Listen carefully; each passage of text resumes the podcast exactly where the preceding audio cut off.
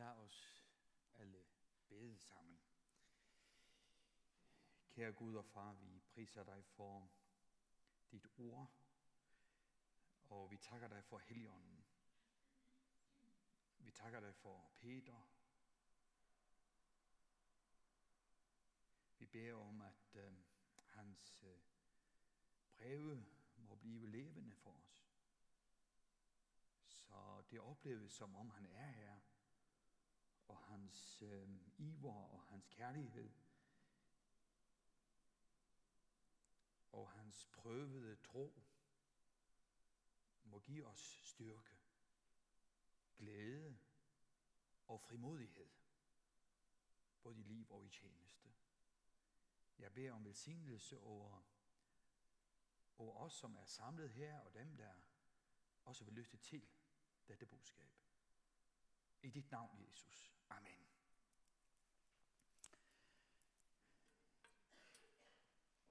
I har formentlig øh, lyttet noget til, øh, hvordan øh, brevene måske hænger sammen.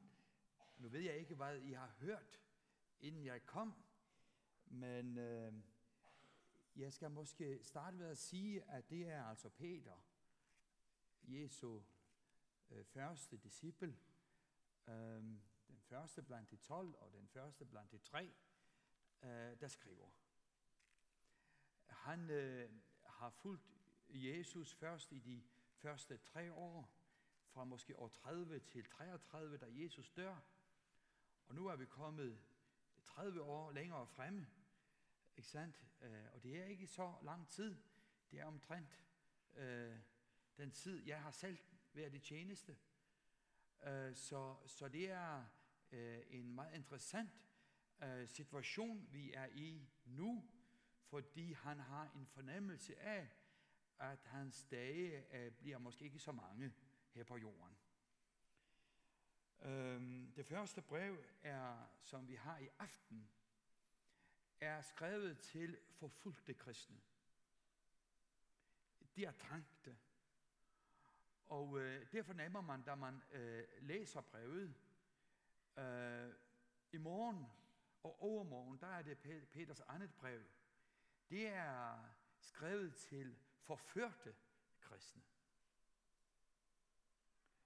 Forfølgelse udefra og forførelse indefra det er kirkens forhold fra dag et. Det, det havde jeg ikke tænkt så meget over, før en et stykke tid siden. Jamen, så, så er det ikke noget, no, no, nogle ændringer i, i forhold og kår, som vi kristne lever under. Som om man kunne tænke, bare jeg var i den tid og på det sted, så ville det være meget anderledes og meget bedre. Hvor vil du det fra? Hvem har sagt dig det? Jeg spørger mig selv. Nej, han skriver netop til, til sådanne som os. Også her i det nordiske.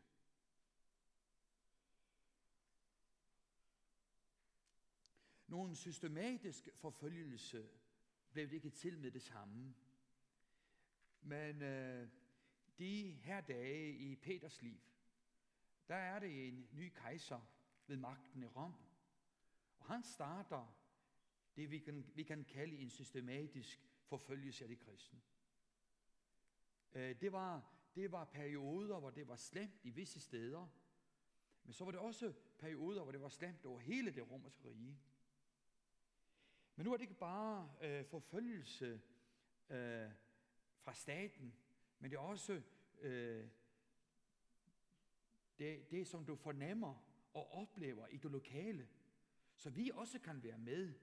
Fordi vi kan også opleve både bagvaskelse og, og, og spot, øh, eller, eller blive fortiget, eller mm, overset, eller valgt fra, eller ja, ja, men du ved det godt. Når det rammer dig, så, så ved du det. Og øh, ja, jeg var i modvid nu i januar måned på Færøerne, og, øh, og, og så tænkte jeg, jamen, man kan ikke gå så langt imod os jo. Fordi loven hindrer det. Øh, du, du skal passe på, hvad du siger, fordi du kan blive dømt. Og ingen ønsker at blive dømt for at have taget æren fra, fra sin nabo, eller sin, sin øh, øh, hvem det nu er. Og, og direkte til angreb, det, det, det, du, du kommer i fængsel af det. Så du kan ikke i vores del af verden øh, opføre dig, opføre sig, du kan ikke opføre dig, undskyld, som, som de kristne oplever øh, deres miljø.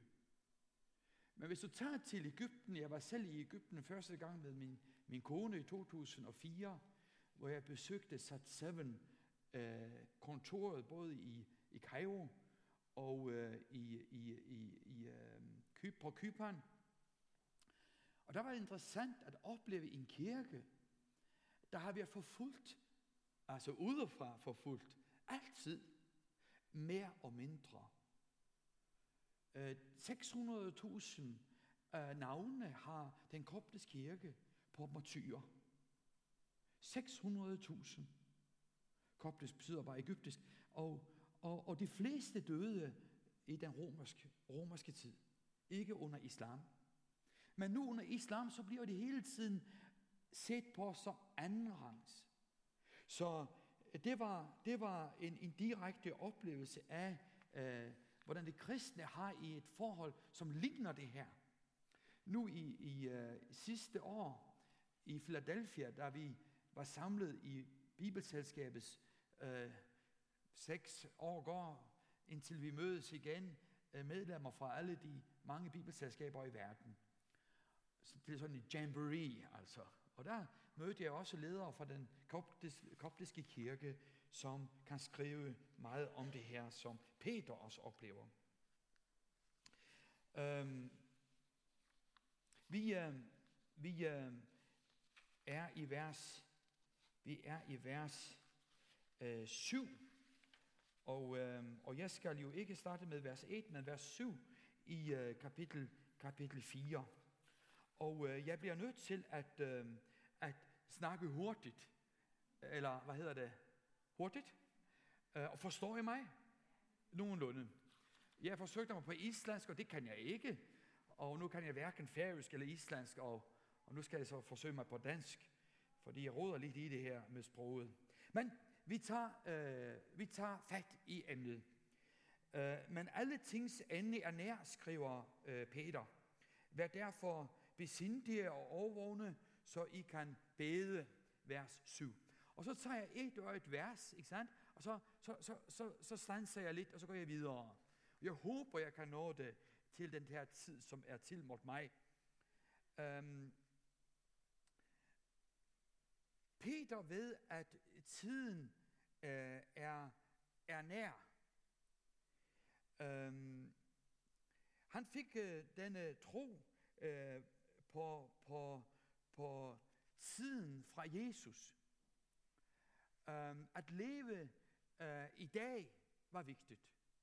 Fordi vi ved ikke om morgendagen. Nu der siger også, at vi har kun to dage. Vi har kun dagen i dag og hin dag. Altså denne dag ved Jesu genkomst. Det er det eneste, vi ved med sikkerhed. Men tiden er nær. Jamen, det er den. Vi ved jo ikke, hvornår han kommer. Og vi er i de sidste tider. Og det er vi nu fra, fra pinse og til Jesu genkomst. Øh, djævelen er bundet. Han er også overvundet. Men han har, trods det, en meget stor kraft og indflydelse på denne verden. Så meget at Jesus kalder han verdens fyrste. Og det er meget omkring, hvad djævelen øh, gør ved os i disse tekster, vi har for os i disse aftener. Det, som er vigtigt, det er det åndelige. Øh, din, din, din ejendom, dit navn og øh, din indflydelse, øh, det, det betyder øh, det betyder noget nu. Og Gud har sat dig til og givet dig det, som du har. Men når du tænker på, at tiden er nær, så begynder du at se det, den situation, du er i, i det rette lys. For det ene, der er det, som du, du, du samler dig minder omkring, ikke sandt? Og, og du har noget i banken, og du har noget, nogle minder, og det er fint. Men, men det er bare for disse år, vi lever her. Så er det slut. Så det, som er interessant, det er at leve i forventning om det, der kommer, som er det egentlige. Jeg har adresse i Torshavn, eller Alche, der hvor jeg bor, og I har adresse, hvor du har adresse her. Men vi har også en anden adresse, hvor vi skal opholde os i al evighed. Og det er et, et meget interessant perspektiv at, at have med her fra starten. Først og fremmest skal vi holde fast ved den indbyrdes kærlighed, for kærligheden skjuler mange synder. Øh, Peter øh, har jo oplevet Jesus, og han har set og hørt Jesus, og, og, og han er kærlighed. Men det er interessant, at øh, Peter, han skriver her inderlig øh, kærlighed øh, til en anden. Og han siger her, har indbyrdes kærlighed. Det er sådan i Guds rige, der lærer vi med det samme at se alt i, i et evighedsperspektiv. Jesus kommer tilbage en gang, og det kan være snart. Men vi, vi, vi har også i Guds rige noget, nogle prioriteringer, som vi skal lære med det samme her i aften. Og det er at prioritere vores brødre og søstre. Peter er ikke flov over det, han siger, som om, ja, nu, nu var jeg lige ved at glæde med alt det andet, som er vigtigt, og som vi også skal have omsorg og kærlighed til. Men han er meget klar over den indbyrdes kærlighed, som vi må have, for vi er en trængt gruppe. Vi er angrebet udefra og ind. Og et E, hvis du forstår mig rigtigt, øh, det hedder E, ikke sandt? Det, det har en enorm konstruktion, som Gud har øh, skabt og, og, og konstrueret. Hvis, hvis du trykker et E øh, lige meget fra alle sider, så kan du ikke øh, brække det. Du kan ikke ødelægge det. Sådan næsten. Det kan du nok, hvis du trykker lidt meget. Men man siger, at man kan stå på det endda, hvis man er helt, altså, har den evne at stå fuldstændig øh, og trykke fuldstændig ens øh, rundt hele æget. Men tænk et lille æg, som er så voldsomt stærkt. Så voldsomt stærkt. For al, øh, al kraft udefra, eller ødelæggende kræfter udefra, det skal bare have en lille bitte unge, som har ingen kræfter i sin hals at pikke hul på det der æg. Og det har været et billede, som jeg brugte mange år omkring det kristne fællesskab. Vi er så svage, hvis vi, har, hvis vi er i indbyrdes stridigheder, og det er had mellem os. Det, det kan ikke, det, det, er, det er ikke en mulighed. Det, det, det, er ikke en, øh, det er ikke en tilstand, vi overhovedet kan acceptere. Har indbyrdes kærlighed til en anden. Jamen sådan lærte Jesus os at have indbyrdes kærlighed, også iblandt. Og det har han været ikke sent til at sige. Når det kommer til prioritering, så er det også vigtigt, at vi lærer at tænke lige sådan, som det er i menigheden, sådan er det også derhjemme. For det, hvem skal vi ellers prioritere, når, når vi er i det daglige? Jamen, det er min kone. Og det er mine børn. Er det egoisme, eller er det fejl? Nej, det er det ikke. Det er bibelsk øh, prioritering. Og grunden er missionsk, missiologisk. Og ikke kun, at det er bare bedst for os at have en stærk enighed i menigheden, på grund af trykket udefra, og derhjemme har en god enhed, når man tænker på alle de, de, de, de øh, værdier, som er på spil, hvad det angår i vores tid. Det er også det missiologiske. Vi er til for dem, de andre. Det var William Temple, den kendte ærkebiskop i, i England, Church of England i 2. verdenskrig, der sagde, at vi er det eneste, eneste fællesskab, som er til for de andre. Jo, vi er også til for, for, for hinanden, det har vi allerede sagt. Men vi er kaldet til at være ligesom det keltiske klostre, som, hvor, hvor vi har vores arv fra Færøerne og delvis Island, de havde åbne klostre. Der klostrede ikke mure, nu skal vi være indenfor, men vi skal have åbne klostre, fordi vi skal ud. Dem uden for dette fællesskab, I kommer i til dagligt, observerer jer og kender jer meget bedre, end I aner. Hvordan ved du det? Fordi jeg ved det bare. For det sådan er det på Færøerne, sådan er det i Rusland, og sådan er det i Papua New Guinea. Det er sådan alle steder. Det var også sådan dengang. Så vi er under observation. Derfor skal vi tænke på, hvordan vi opfører os, have derfor indbyrdes kærlighed. Og det samme med vores, mit hjem. Mig og min kone, og vi to og vores børn. Vi er under observation hele tiden. Nu kommer de, nu kører de, og nu vælger de at gå til udlandet. Man ved det bare på Færøerne, men man ved det også her sandelig her i Danmark. Danmark er meget stort, men ikke så stort. Fordi vi bor alle i lokale områder. Så har indbyrdes kærlighed, det er Peter meget øh, klar på. Og vær gæstfri i vers 9, mod en anden, uden tværhed. Ja, tværhed. I forstår, hvad det betyder.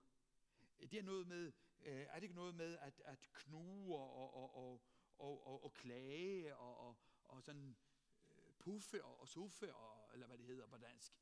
Øhm, øh, det, det, det, det skal vi ikke. Altså Peter er meget klar, det, det, det, det, det må du ikke.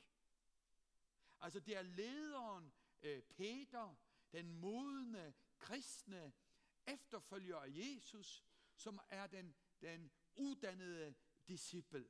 Han blev nemlig aldrig mester, fordi hans mester var Jesus hele hans liv, og det er det også for os.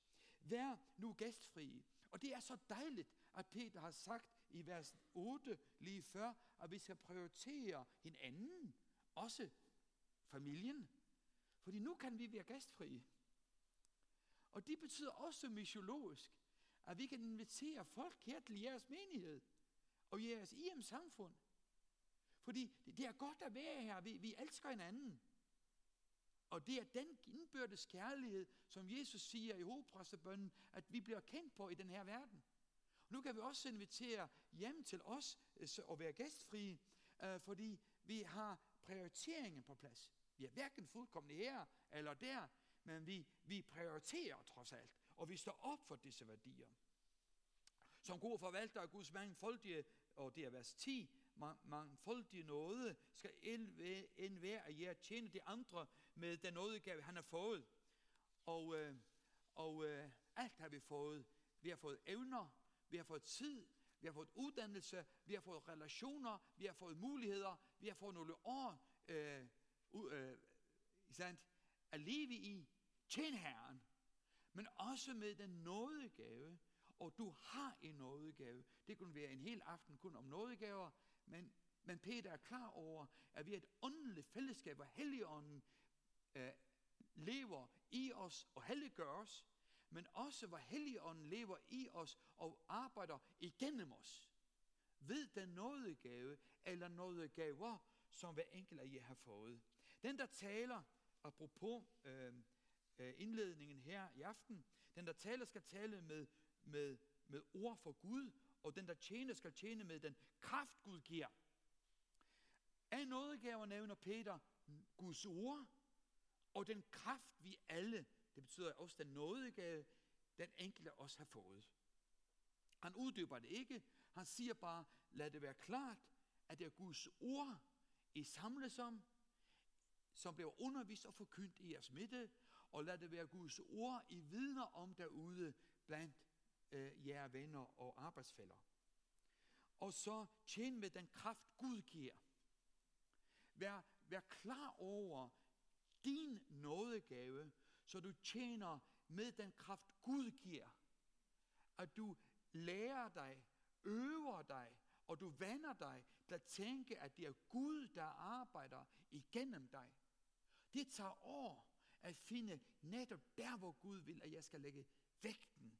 Men det er noget, Peter er klar over, at vi bør lægge vægt på at finde ud af. Vi er et fællesskab i lidelse og lutring, er en overskrift nu over det næste vers. Vers 12. I kære, I skal ikke undre, undre jer over den ildprøve, I er ude for, som var det noget fremmed, der skete med jer. Og det er mærkeligt, hvor vigtigt det her brev er nu. Fordi dette brev har jeg valgt også her øh, i mit besøg i Danmark. Fordi relevansen af det her brev, aktualiteten, vigtigheden, bare stiger, som jeg læser disse tekster. Vi hører ikke så meget om ledelse, men for Peter mente han, at det er noget, som vi offentligt og tit skal sætte ord på. Fordi det er vores kår. kår. Bare for at du skal forstå, hvorfor det er, som det er derude i samfundet. Hvorfor, for, hvorfor vi bliver set, som vi bliver set, omtalt, som vi bliver omtalt. Og jeg kunne så tænke mig at sige, som en udefra kommende til jer, at jeg har fulgt, øh, som det hed dengang, den intromotion øh, i Danmark, gennem mit liv. Helt fra jeg var ung gut, øh, og læste øh, intromotionstidene og, og, og, og andre blade, fordi mine forældre øh, øh, er kommet der. Og så har jeg så i mine studier læst, hvad intromotion har udstået gennem mere end 100 år i Danmark. Og det er ikke så lidt. I bør kende jeres historie. Så af alle kristne grupper i Danmark, så står jeg for, foran, undskyld, foran den gruppe, som har oplevet noget af det her, Peter skriver om, allerbedst, tør jeg påstå. Og derfor øh, tænker jeg med, med en, en, en, en særlig varme omkring indre mission. Men, men det gør jeg det samme om, om andre missionsforeninger i, i den danske folkekirke. Øh, det er også andre, der, der knokler, men indre mission med den størrelse, den har, og den udbredelse, der, den har haft, har oplevet meget af prøvelser.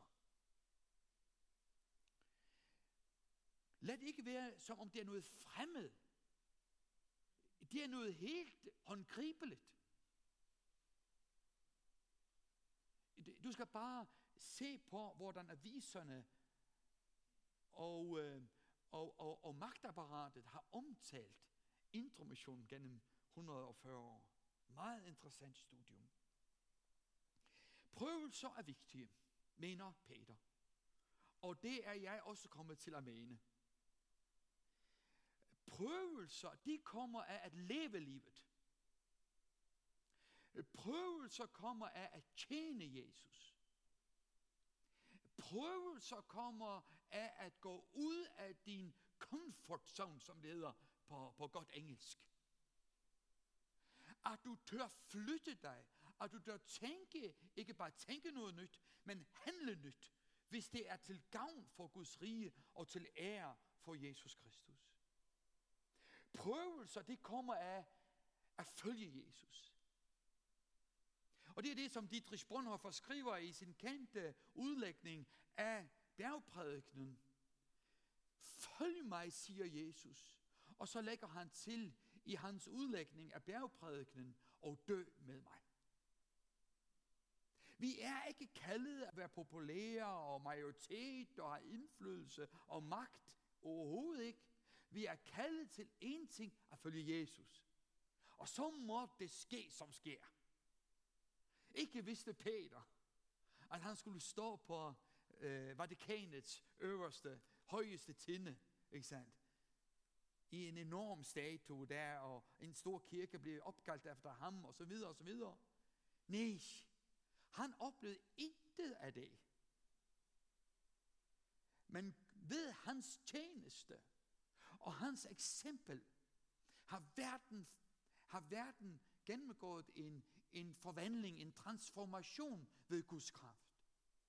Jeg var 19 år gammel, da jeg hørte den kendte norske forkynder øh, uh, Skorheim, Anfinn Skorheim, uh, øh, fortælle i Reykjavik, nu for en hel del år siden, uh, om Peters død.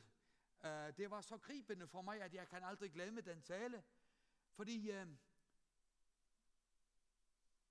det er kilder, der siger, at uh, som som vi oplever historisk, eller anser for at være historiske øh, og troværdige, at øh, han anså det ikke for at være øh, værdigt, at han skulle dø som sin mester. Det, det er ikke en, en nathue, øh, der skriver til os i, nat, i, i aften. Det er Peter, der skriver.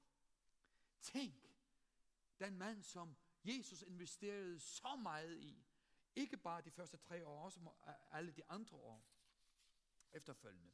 13. Med glæde, men glæde jer, når I deler Kristi lidelser, så I også kan juble af glæde, når hans herlighed åbenbares. Ja, det er masser om lidelse i dette brev. Men Peter er ikke en, der, der klukker og klager. Det, det, han siger bare, at det er en selvfølgelighed, at det må koste noget. Brevet er tværtimod fyldt med glæde. Og det er jeg hørt de to første aftener. Ikke sandt? Jeg elsker Peter, kapitel 1, 1. Peters brev. Når vi ser ham komme igen, Jesus, skriver Peter, når Guds rige fuldkommet åbenbares for os, der skal vi glædes med en usigelig, er det sådan, det hedder på dansk? Usigelig og dyrbar glæde. Den er usigelig, jeg kan ikke sætte ord på det, og den er dyrbar, eller den er guddommelig, så jeg kan overhovedet ikke altså begribe det. Så spændende det bliver, når vi ser ham komme, og når vi når vort mål, vores sjæles mål. Paulus skriver omkring, omkring samtidig med øh, det, disse brev af Peter, øh, Timotius brevene, og, øh, og der er han inde på det samme som Peter. Og, øh, og det er også i Paulus' breve, at vi læser om glæden i Kristus. Jeg elsker Nehemia. Når han siger til folket, når de opbygger murene, sætter portene i, i Jerusalems øh, mur igen, og så siger han til dem, glæden i Herren er jeres styrke. Det er netop det, som Paulus sagde, og det er det netop det, som Peter også skrivet, skriver. Hvis de bliver hånet for Kristi navns skyld, er I hvad? Salige, skriver han. For herlighedens ånd, Guds ånd, hviler over jer. Og jeg var så glad, da den ældste af vores sønner sagde til mig, jamen det er ikke så vanskeligt. Han havde bare enkelt læst en bibeltekst, hvor det står, at hvis vi skal stå til ansvar for vores tro, så skal vi ikke være ængstelige og bange, for det hellige ånden vil tale igennem os. Så enkelt er det. Så lad os ikke øh, være uforståelige over det, som sker, både herhjemme og i andre lande. 15. Men ingen af jer må lide som morder eller tyv eller forbryder, eller for at gå andres ret for nær. Selvfølgelig ikke. Men når vi kommer til morgendagen og overmorgen, der opfører de, de kristne, opfører de kristne sig værre end verden. Peter Maiden har skrevet en bog, han er var formand for, for OM, uh, øh, Organization Mobilization, hvor vi var ombord i to måneder i Papua New Guinea og Vanuatu. Og han skriver en bog, som hedder Discipleship.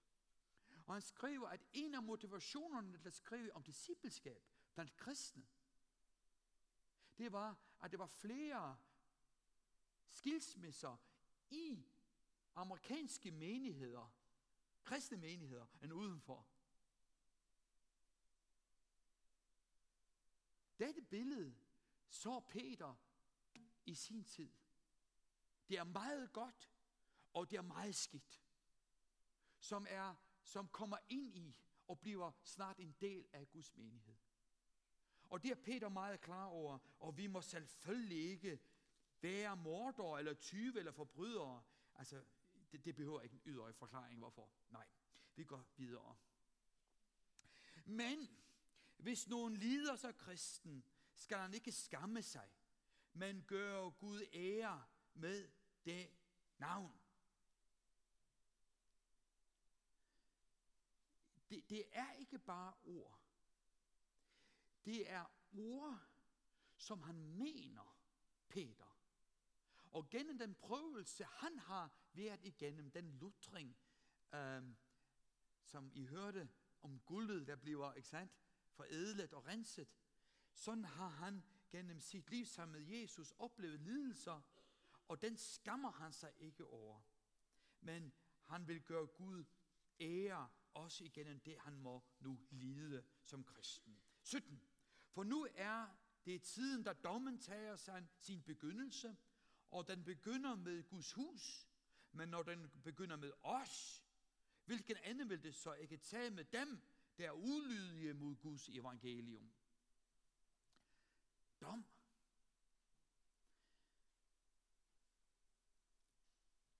Den prioritering, jeg har nævnt, er ikke bare et forslag eller en mulighed af mange. Det er Guds vilje. Vi skal elske hinanden. Og er det noget blandt os, så skal vi finde ud af det. Det skal vi. Og derhjemme, så skal jeg elske min kone, og, og, og vi skal elske vores børn. Men det er i kærlighed, denne formaning kommer. Gud vil, at sådan som han er, skal vi være. Så det er en dom i menigheden, hvor Gud kommer nær og straffer på en sådan måde, at han får os ud af synd og til lydighed og kærlighed igen. Alle syndige vaner, som kan ødelægge Guds menighed, vil Gud gennem sit ord og ånd sætte ord på. Derfor er det så vigtigt, at vi hører Bibelen som Guds ord, og at vi læser den også som Guds ord. Hvis den retfærdige med nød og næppe frelses, hvordan vil den ugudelige og synderen, der være, der være sted? Det er nemlig sandt, at det er ingen selvfølge, at vi når målet. Det er det ikke. Derfor skal de, der efter Guds vilje må lide, stadig gøre det gode og overlade deres sjæle til den trofaste skaber. Uanset hvad, skal vi leve efter Guds riges øh, principper. Vi skal gøre det gode. Vi skal være kendt på én ting. På kærligheden og godheden. Det mener Peter. Formaning til det ældste og det unge fra vers 1 til 5. Her er måske ikke så mange gamle, men nogle unge, eller mange unge her.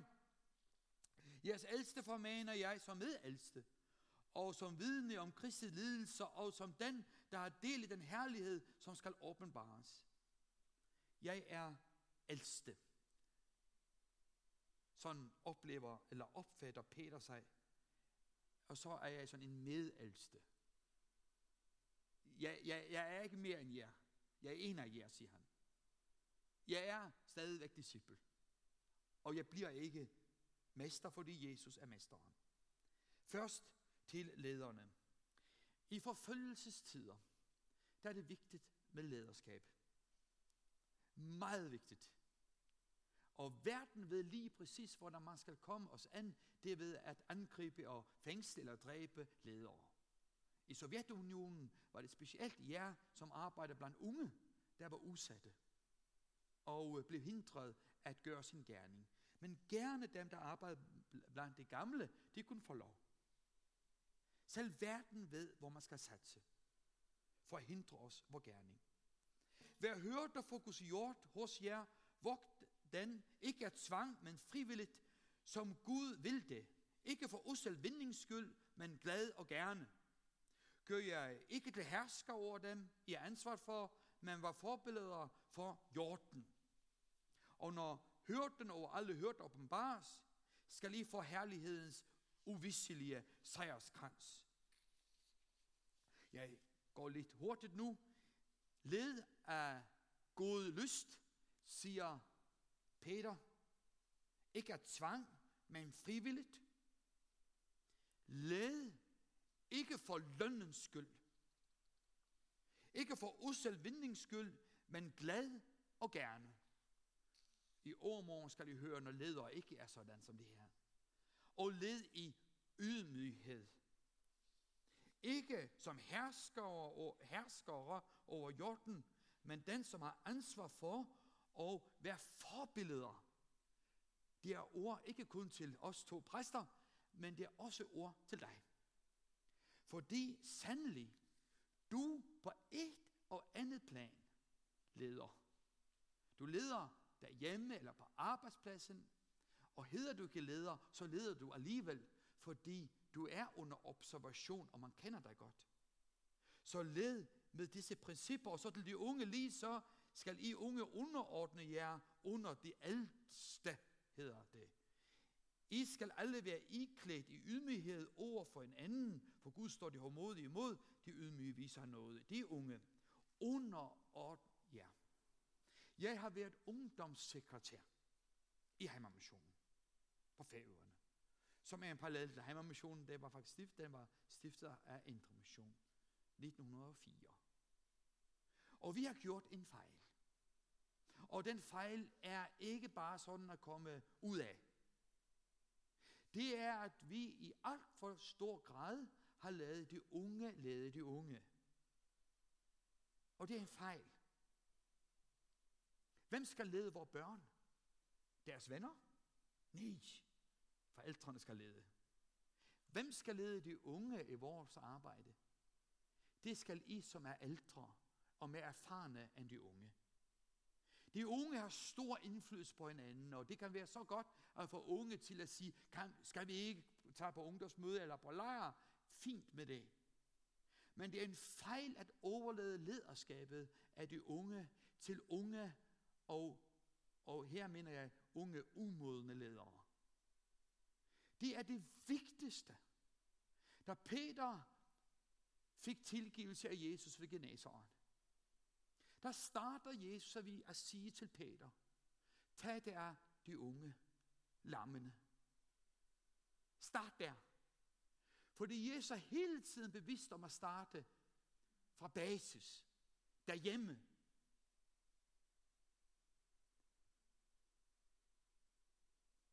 Og så siger han til Peter, tag der også af lammene. Nej, af forårene, undskyld. Af forårene. Det skal du også, dem skal du også tage det af. Vi er et fællesskab i tro og håb. Vi er i kapitel 5 nu. Uh, vi fortsætter kapitel 5, de to vers uh, 5, 6 og 7 i kapitel 5.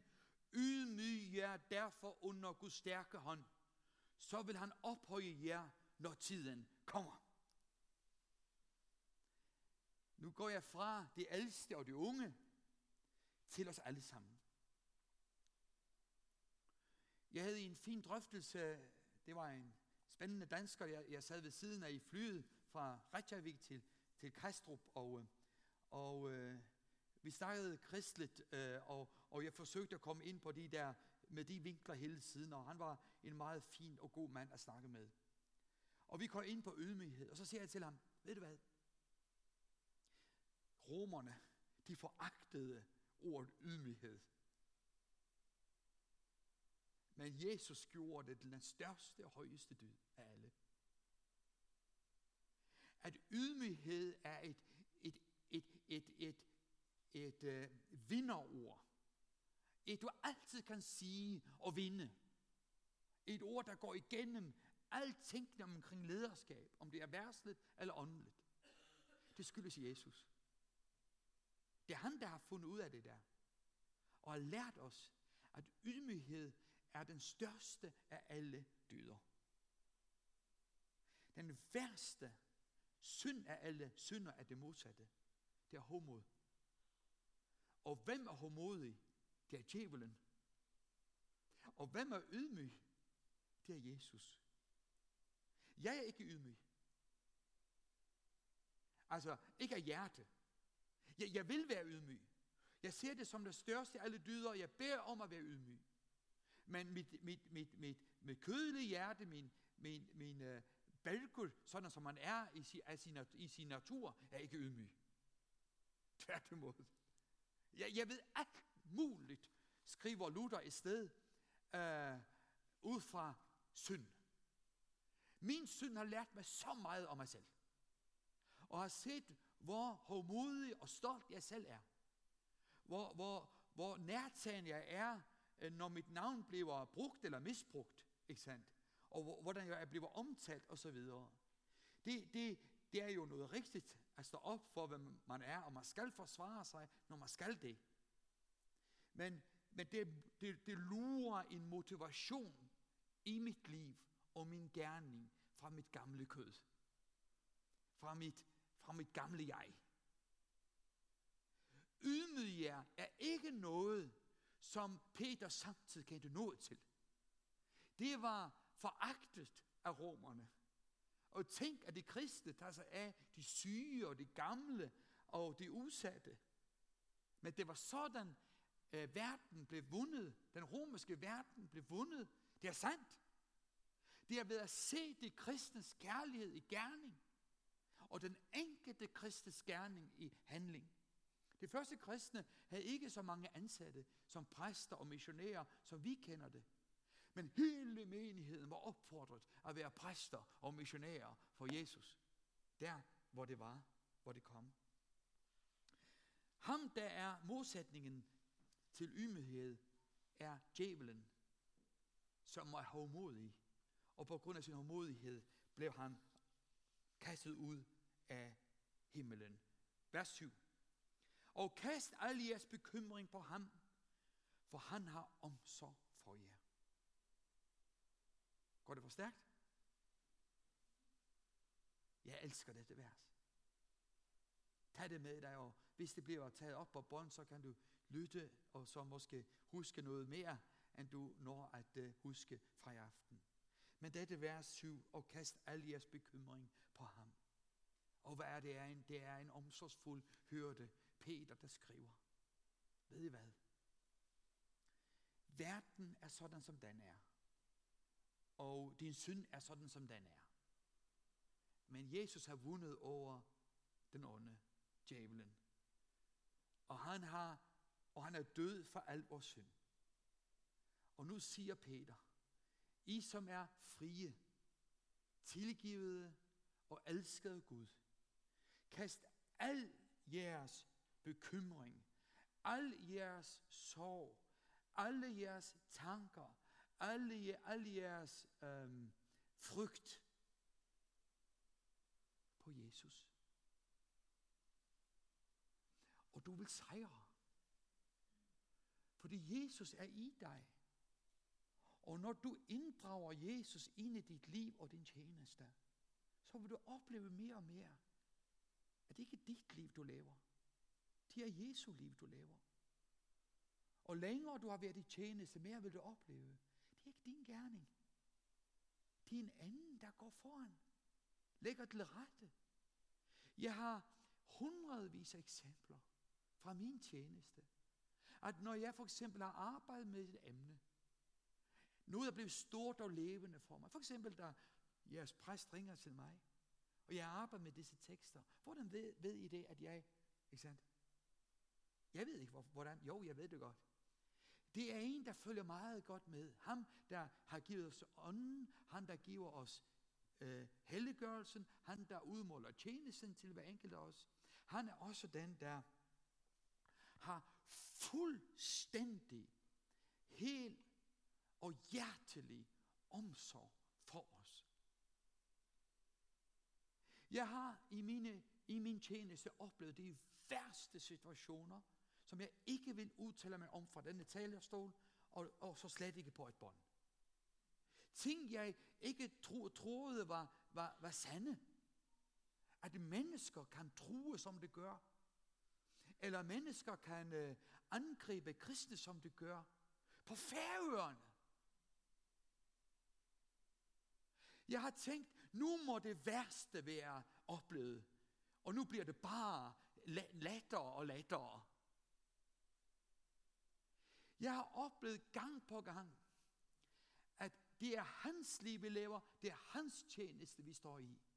Kast alt på ham.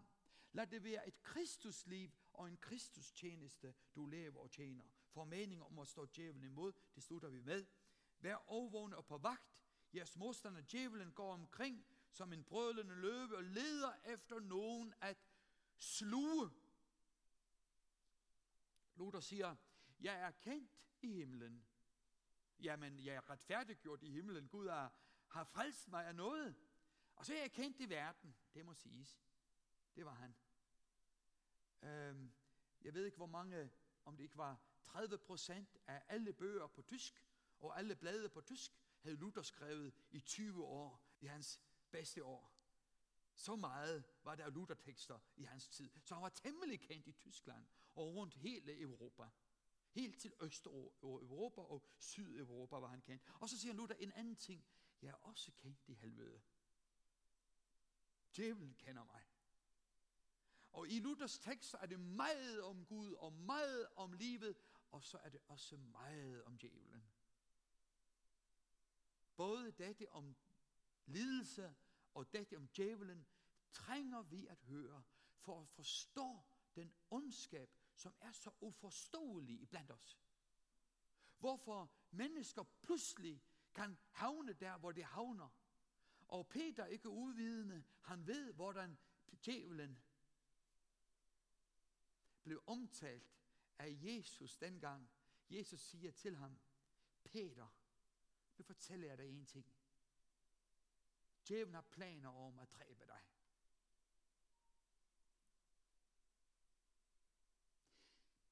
Men jeg har bedt for dig.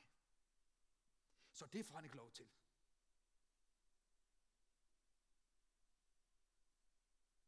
Og det jeg bedt for dig om, det er, at du må stå fast i troen. Selv det mindste barn er fuldstændig forsikret imod djævelens dødelige angreb.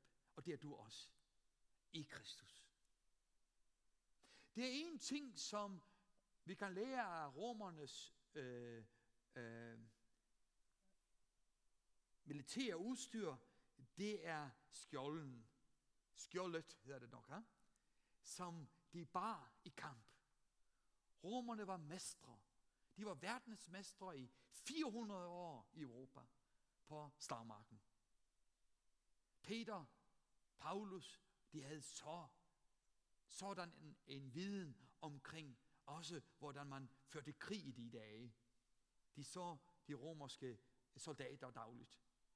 Men i en krigssituation, eller i et angreb, og når de samlede sine skjolde, både frontalt og ud til siderne i flankerne, og over hovederne, hvis der skulle komme, ikke sandt, øh, pile fra oven, jamen, så var de beskyttet.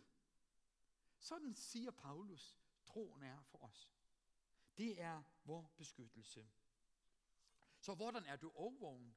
Er det ved at kende alt til djævlen? Nej, endelig ikke. Du skal være mere uvidende end vidende. Det betyder, du skal være vidende om Gud, som beskytter dig.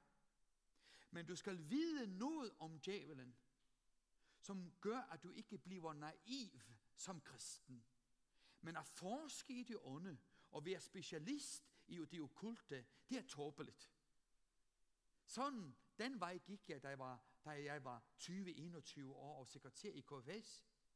Indtil rummet, eller mit kammer, eller øh, mit værelse hedder det på dansk, øh, blev fyldt med et mørke, som om at Gud sagde til mig, hvad er det, du beskæftiger dig med? Hvad er det, du forsker i eller læser om? Det er ikke det, du skal have fokus på. Du skal have fokus på mig. Sådan beskytter du dig og dine medkristne imod det ånde. Og siden den dag, så går jeg ikke langt. Jeg ønsker ikke at vide uh, alt om det okulte, men jeg ved, at det er der. Og jeg ved, hvordan jeg kan forklare ting, som er uforklarlige i dag. Det kunne jeg ikke tidligere. Står ham imod, nemlig vers 9, fast i troen, I ved jo, at den samme, de samme lidelser rammer jeres brødre her i verden. 10. Og når I må lide her en kort tid, tiden er så kort, den er så kort, vil al nådens Gud, som har kaldet jer til, sit evige, til sin evige herlighed ved Kristus Jesus, selv udruste, støtte, styrke, grundfaste jer. Nådens Gud vil af nåde. Han, som har kaldet jer til at følge Jesus. Og han, som, som har allerede givet jer det evige liv. Han vil selv udruste, støtte, styrke, grundfaste jer. Vers 11. Magten er hans i al evighed. Amen, siger han.